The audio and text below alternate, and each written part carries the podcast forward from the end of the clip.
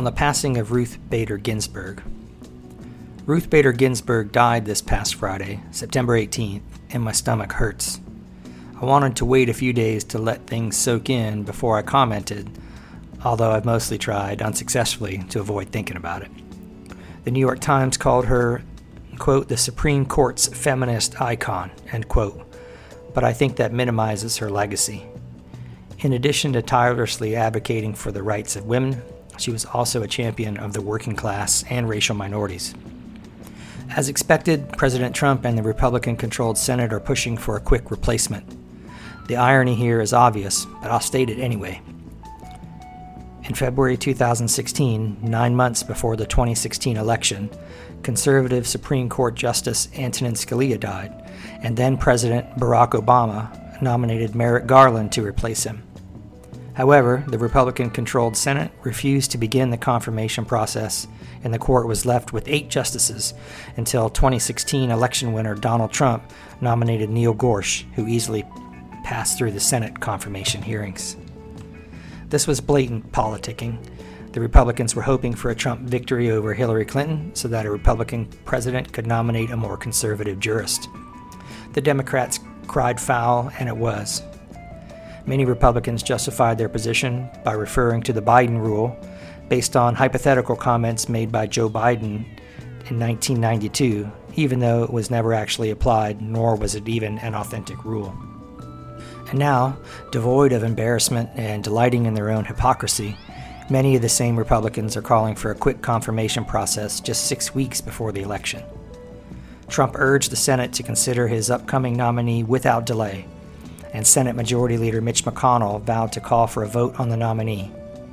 Lindsey Graham, the Senate Judiciary Committee chairperson, promised to support Trump in any effort to replace Ginsburg. However, as recently as 2018, the same Lindsey Graham stated, quote, if an opening comes in the year of President Trump's term and the primary process has started, we'll wait till the next election, end quote. Hmm. And after Barack Obama nominated Merrick Garland, that same Mitch McConnell stated, the American people should have a voice in the selection of their next Supreme Court justice. Therefore, this vacancy should not be filled until we have a new president. Insert perplexed emoji here. My guess is the Republicans will be successful. Trump will nominate a very conservative judge, and the Senate will move quickly to confirm her or him as soon as they possibly can. There are, of course, one or two scenarios that could derail this. Most plausibly, a few Republican senators, either because they have a conscience or because they are in tight reelection campaigns, might not support moving so quickly. But I don't think I'll hold my breath. Howard Zinn, however, gives me some solace. Years ago, Zinn opined that we should not put too much hope in the Supreme Court to be a progressive force. Justices, judges, and politicians often exalt the Constitution and rule of law, but law and justice are not the same. Laws are often unjust, and it usually takes a social movement from the people to draw attention to the injustice and force its repairment. The words outside the Supreme Court, equal justice before the law, have always been more aspirational than applicable. This is not to say that the composition of the Supreme Court, or any court for that matter, is immaterial. Certain individuals on the bench are more likely to support progressive policies than others. But too much hand wringing about the direction of the court might be misplaced. The same applies to voting.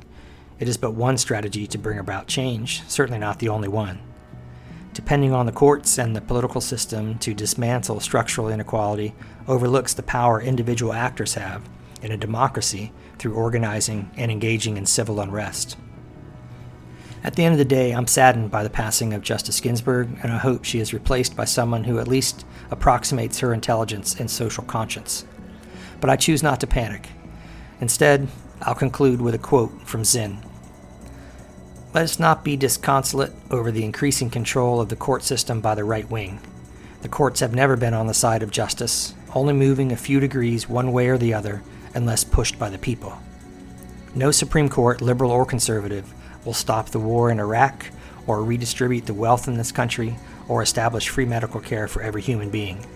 Such fundamental change will depend, the experience of the past suggests, on the actions of an aroused citizenry, demanding that the promise of the Declaration of Independence, an equal right to life, liberty, and the pursuit of happiness, be fulfilled.